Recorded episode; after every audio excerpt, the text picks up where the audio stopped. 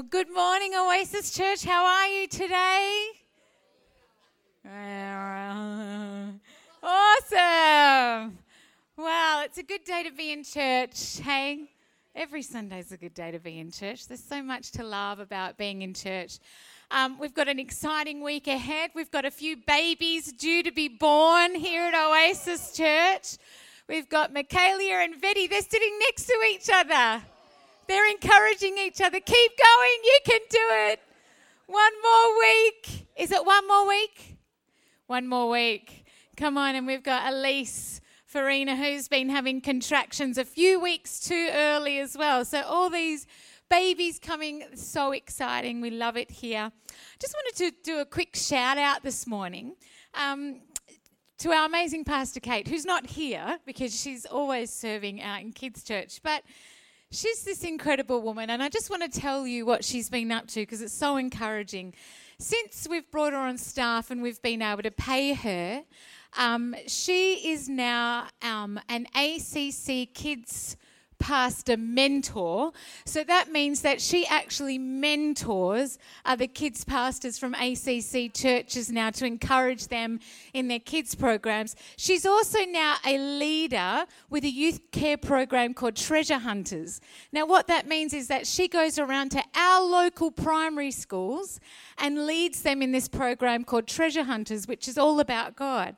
So I just want to say she's an amazing woman, and your tithes make a difference. So when you tithe, that means we can pay people to scatter seed more broadly and more largely than you would ever be able to do yourself. Is that not incredible? Come on. So your tithes are making a difference so that people like Pastor Kate, who have a unique gift and a unique passion for children, can go out and make a difference. So if you see her this morning, will you champion her and tell her what a phenomenal job she's doing? Her kids have had hand, foot, and mouth virus last week while Adrian's been away for work over East. So, you know, she's doing amazing things in the midst of a fairly complicated life. Can I hear an amen? Sounds like all of our story. We're all doing amazing things in the midst of a very complicated life. But I'm going to wrap up today our series, God the Father. Who's been enjoying this series? Come on, we're being a little bit interactive, Oasis Church. Great, it helps. It helps me. I sang to our team the other night. We had a platform ministry night um, where we did some coaching in platform ministry, and I said, You can never look at people's faces and assume that they're enjoying or not enjoying what you're doing. If you could see your own faces, you, you would laugh um, from what we see up here because we're like, are they enjoying it? Are they leaning in? You just don't know because you're like. so, interaction helps me, all right? Okay, I've um, been loving this God the Father um, series, and this is the second message that I've got to preach in this series. And I don't know, but when you prepare a message, God does this work in you first, and you go through this journey with God as you're preparing to impart to people. This is not just words, this is anointing, this is impartation. And I actually feel a little bit wrecked by this message. I don't know, it just did something for me. It, it crushed me in a fresh new way, and I'm, I'm hoping that, that you get something out of this morning. So, we're wrapping up with God the Father and God is love. So this week is about God is love. And the Bible tells us in 1 John 4 8 that anyone who does not love does not know God because God is love. Um, a long time ago now, uh, let's see, gosh, I should have actually thought about how many years ago it was. I'm going to say, well, my son's nearly 13, so I want to say 10 years ago, maybe 11 years ago um, we had Amelia and we had Jack. And then I fell pregnant again with another little person. And um, we got to about 13 weeks and we went in to see the obstetrician and to have our initial scan, the first scan. We see this little bundle kicking around. And we went in and we had the scan. We're excited. We're going to have three kids really close together, which was daunting and exciting. But we saw the scan. The scan came up, this little image, and, and this little person was perfect, but not moving. And I remember Yui in that moment, Yui was like, Look at that little person. That's incredible. That's amazing. But instantly, I knew something's not right here. Because normally they're jumping around like a little bean and they're woohoo, having a party in there. And I could see the obstetrician's face kind of fell a little bit. And um, I said to him, Why is the baby not moving? What's going on here? And he said, I, I, don't, I don't know, but I think what we need to do is go for another scan. But I, had, I knew that our baby had died just very recently. And so we had this period of 24 hours where he didn't say that your baby had died. He just said, We're going to get you in for a scan tomorrow and just see what they say there. So we had 24 hours. In that 24 hours, I cried out to God like I've never cried out to God before. I wept and I sobbed. We got pastors and friends around us to pray and believe that God might do the miraculous, that God might breathe life into my womb again, that we could have this little person that we'd so wanted and so expected and was so looking forward to. We went for the scan the next day, and no, the baby had died. And it was evident that at that point there was going to be no resurrection life for us. And so it was a very tense time. The baby didn't come on its own, so we had to go and have surgical intervention. And the very next day, I had to be um, a, a maid of honour in my sister in law's wedding. Now, I never knew what it might be like to lose a child, even such a young child. You know, we don't often talk about the pain of miscarriage, but for me, it was an incredibly painful experience, and I was in the depths of despair for a number of months following that, trying to reconcile how God can be love. This is what I mean. This message wrecked me. Because I think we read in the Bible that God is love. And we sing songs, Yes, Jesus loves me. And we've encountered God and we've felt his love. So we know that he has the potential to love. But we often stumble over his love because it doesn't look like we expect that it might look. We look at God's love with natural eyes and we suppose that because of all the heartache and the hardship in the world and the people starving and the things going on in our own personal journeys, that perhaps God doesn't love. That perhaps He's something else.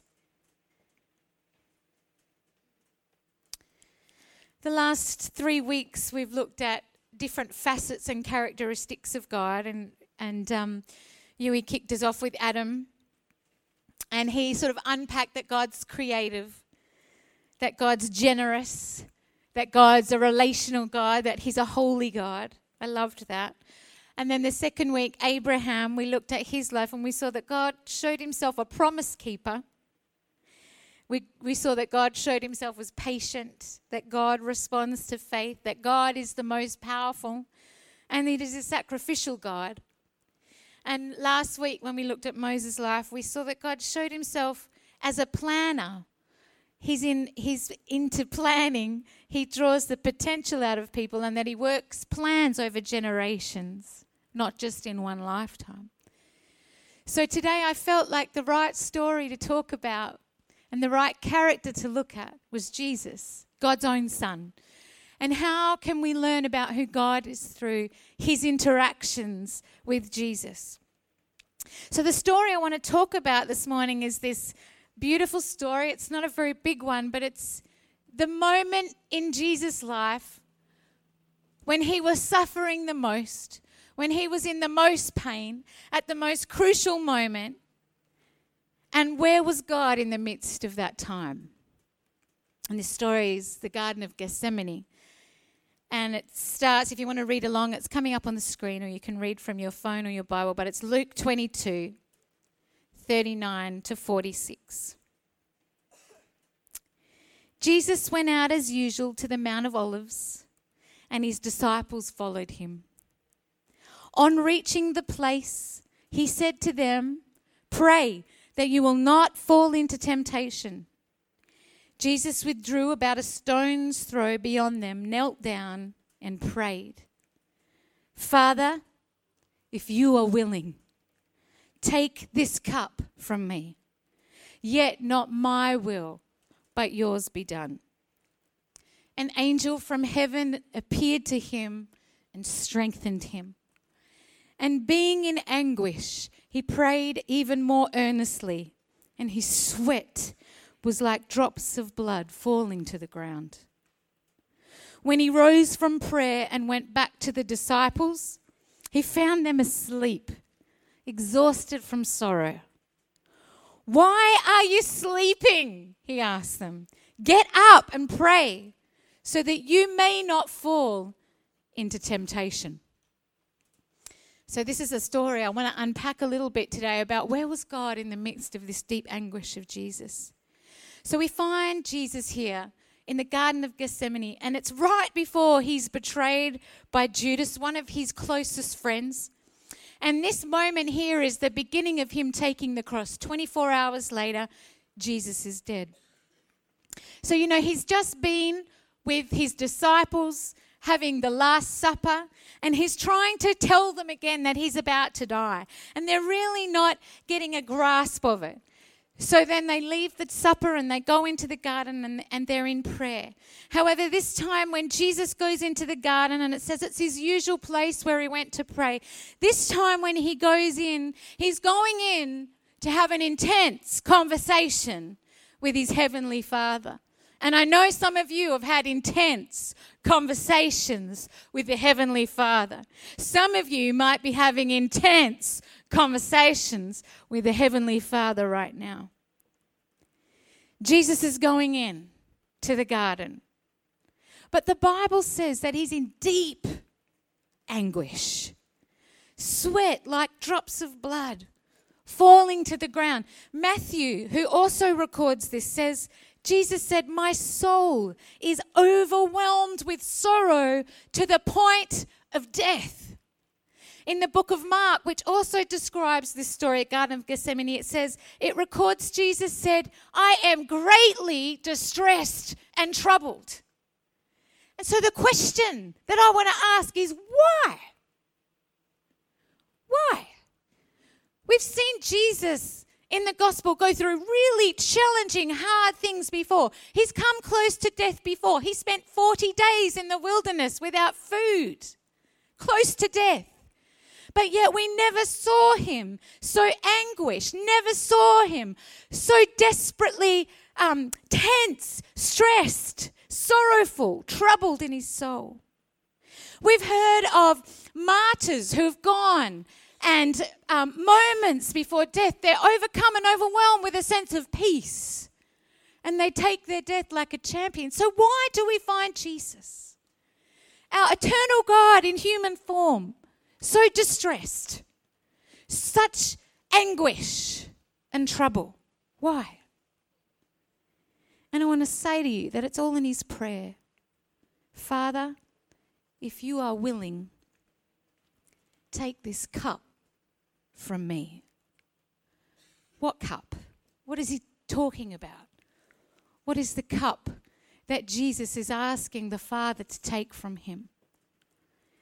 There's key passages in the Bible that connect God's wrath with the imagery of a cup.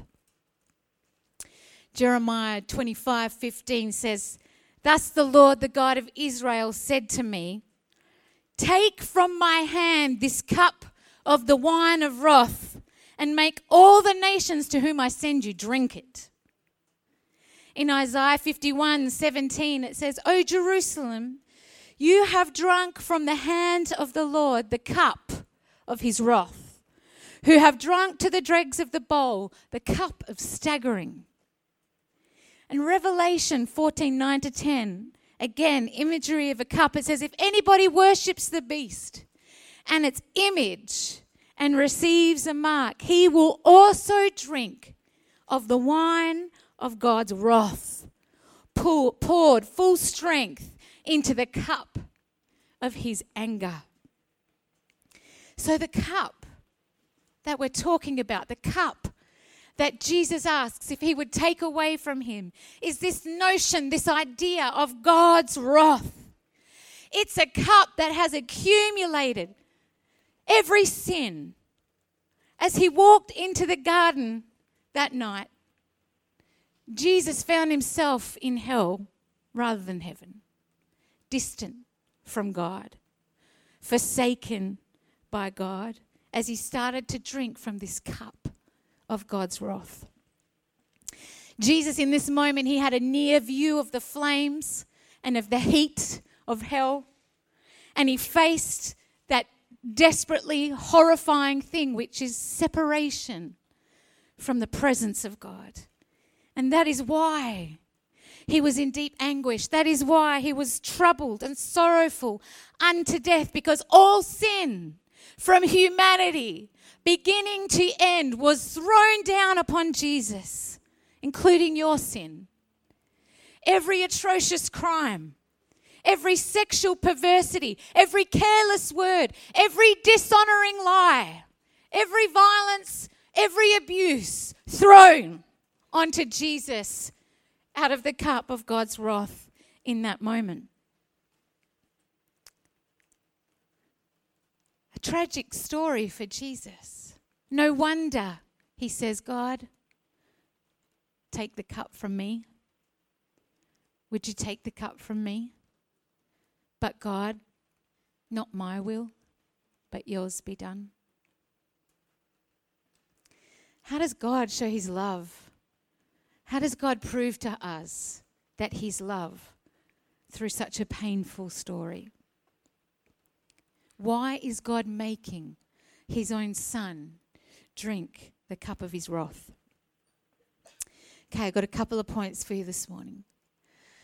This is my first point. Number one God is completely sacrificial and selfless. This story of the Garden of Gethsemane is love for this reason. We didn't measure up to God's holiness. And God knew that. He knew that we couldn't measure up to his standard of holiness.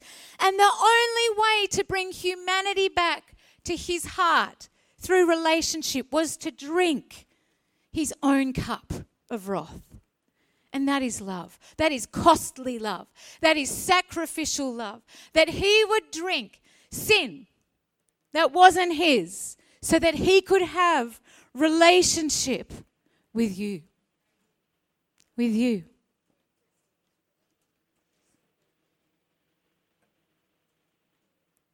The second point is that God is full of forgiveness. And this story is love. Because if drinking the cup of wrath didn't stop God's love for you, do you think that your stuff ups right now will hinder his love ever? It will never. He already drank sin once and for all, forever. I mean, picture this. Picture this. Jesus in agony in the garden, starting to drink starting to understand what the God of wrath is like. And he asks his closest friends at the time to stay awake and to pray. Pray for me. Pray for your own soul that you won't end up succumbing to temptation. And his friends, his dearest, closest friends, his greatest level of support are asleep. I mean, he had to make a choice right then and there. Were these feeble, annoying people who are supposed to be my friends, were they going to wear the sin? Were they going to have to wear the sin, or would I wear the sin for them? And he made a choice of forgiveness in that moment. Though even my closest friends cannot stay up with me on my night of greatest pain and greatest suffering, I won't let them carry sin. I'll carry it on their behalf. The cup, God, He is full of forgiveness. People are betraying Him all over the place. Judas sells him off. And it says in John 17:3, right in the midst of this hour, Jesus is praying this. He says to God, and this is eternal life, that they, the ones sleeping, and everybody else, may know you, the only true God, and Jesus Christ, whom you have sent. That's John's account of the garden. And he's saying, you know, no one's ever loved you like this. No one's ever loved you like this. No one's ever forgiven you like this. In fact, the Bible says, as far as east is from the west, so your sins are removed from you because Jesus drank the cup of wrath for you. Point number three today is that God's top priority is relationship. And this is love, no matter the pain. No matter the pain. And this story is love because initially God created Adam and Eve, and we heard about that in week one, and you can go and grab the podcast and listen to that again. But God was deeply broken when Adam chose to take the fruit from the tree. God deeply broken. He was so deeply broken that he gave a man that he knew he could trust to restore relationship with humanity. And that was his own son. His own son, himself, in human form. The amazing thing is, is that God the Father also gave Jesus a tree and asked him to choose. Except this time, the tree was in the form of a cross. And we find Jesus in this moment at, Gethsemane going through what Abraham what Adam did. Will you choose to be full of life? Will you choose to do the right thing? Will you choose my will? Or will you choose your own? And here we find Jesus saying, Not my will, but yours be done. And in doing so, he touches and impacts every tribe and every tongue when he decides to do the will of God in that moment. So God can have relationship with humanity. Again, the cross, it's what it's all about. The cross is about restoring relationship with you, with every single one of you, and with every single person out there. The cross that Jesus chose and he was evidently given a choice, was so that he could have relationship. God could be restored to people once more. I wonder if you know that God wants relationship with you today. I wonder if you know the costly price that was made for you so that you could have relationship with God. And my fourth point is that God is committed to his plans. And we've looked at this time and time again in this series. I just love this continuing theme that God is committed to his plans.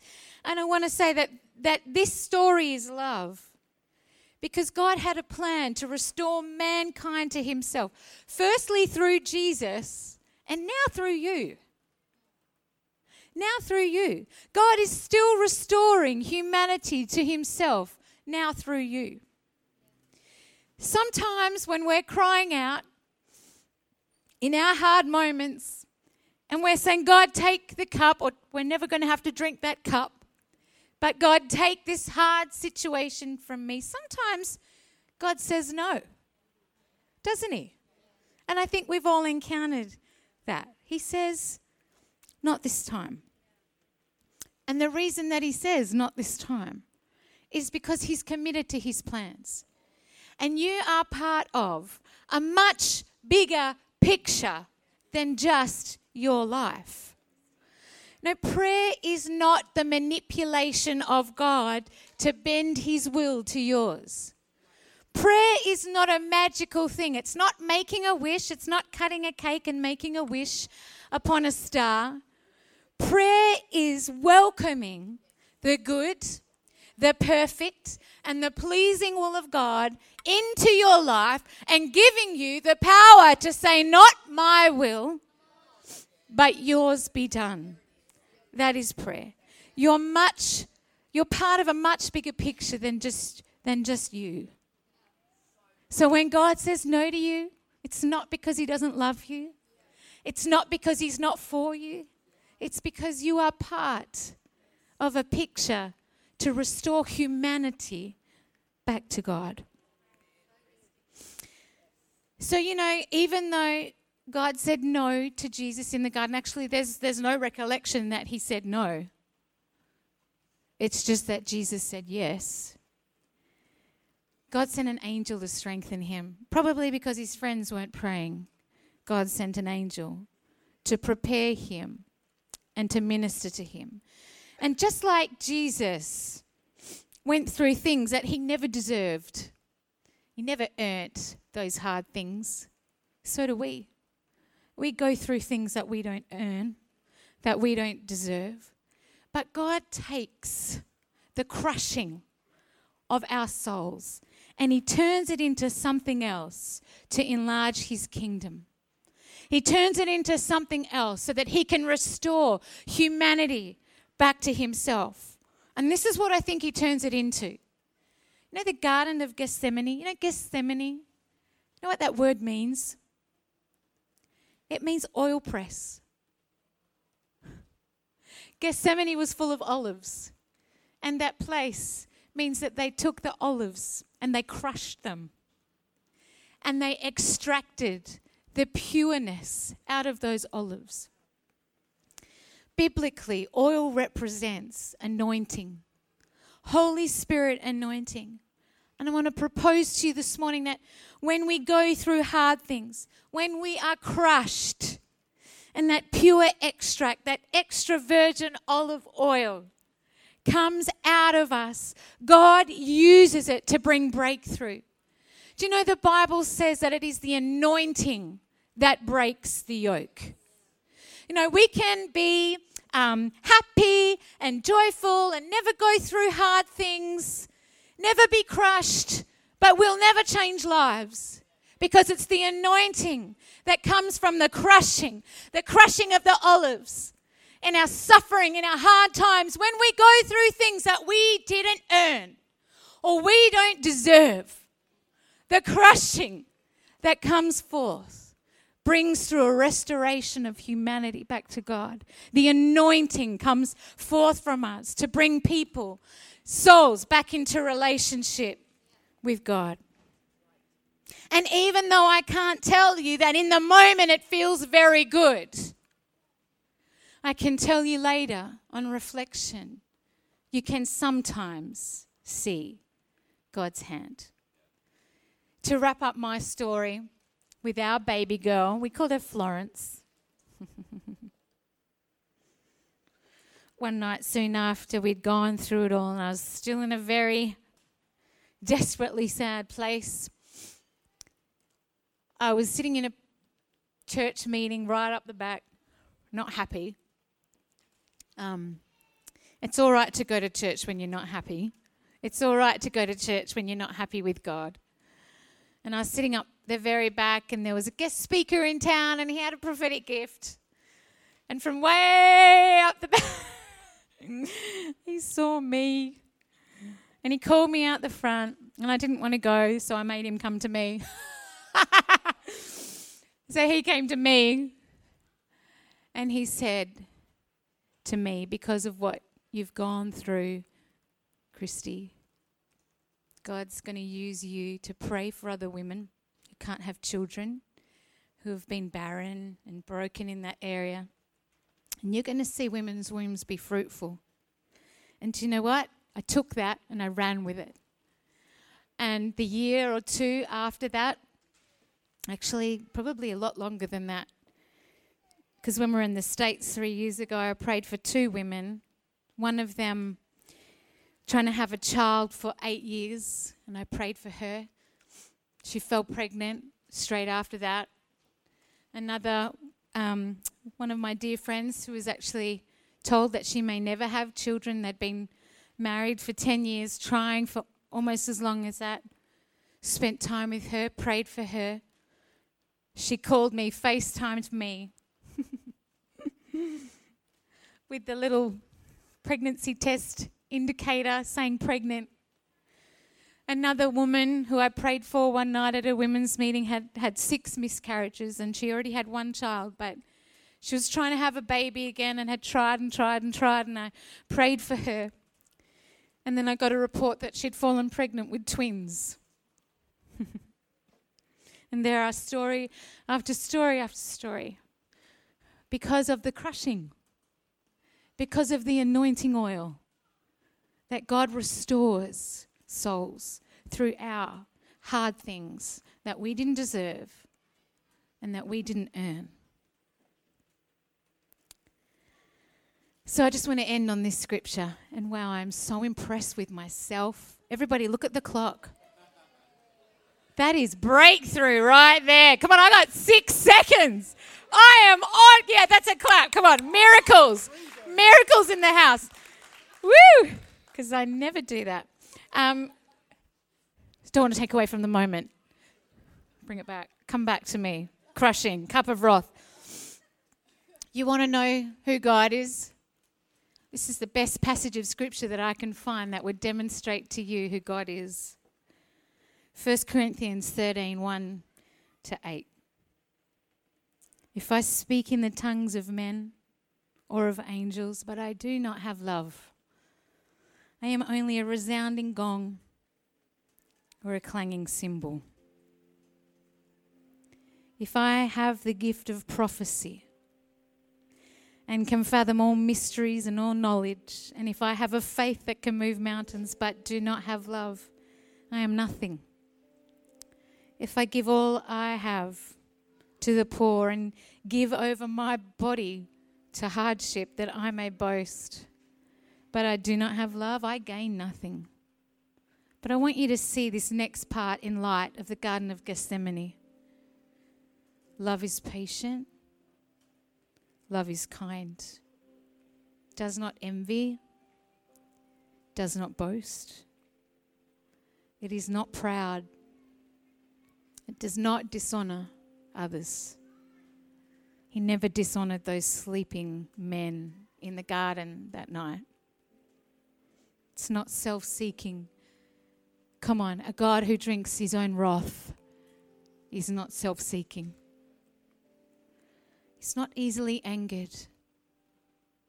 Took him a long time to bring Jesus, hoping people would repent and change. He keeps no record of wrong. Hello? Love does not delight in evil, but it rejoices with the truth. It always protects, always trusts, always hopes, always perseveres. Love never fails, and that's who God is. Let's pray.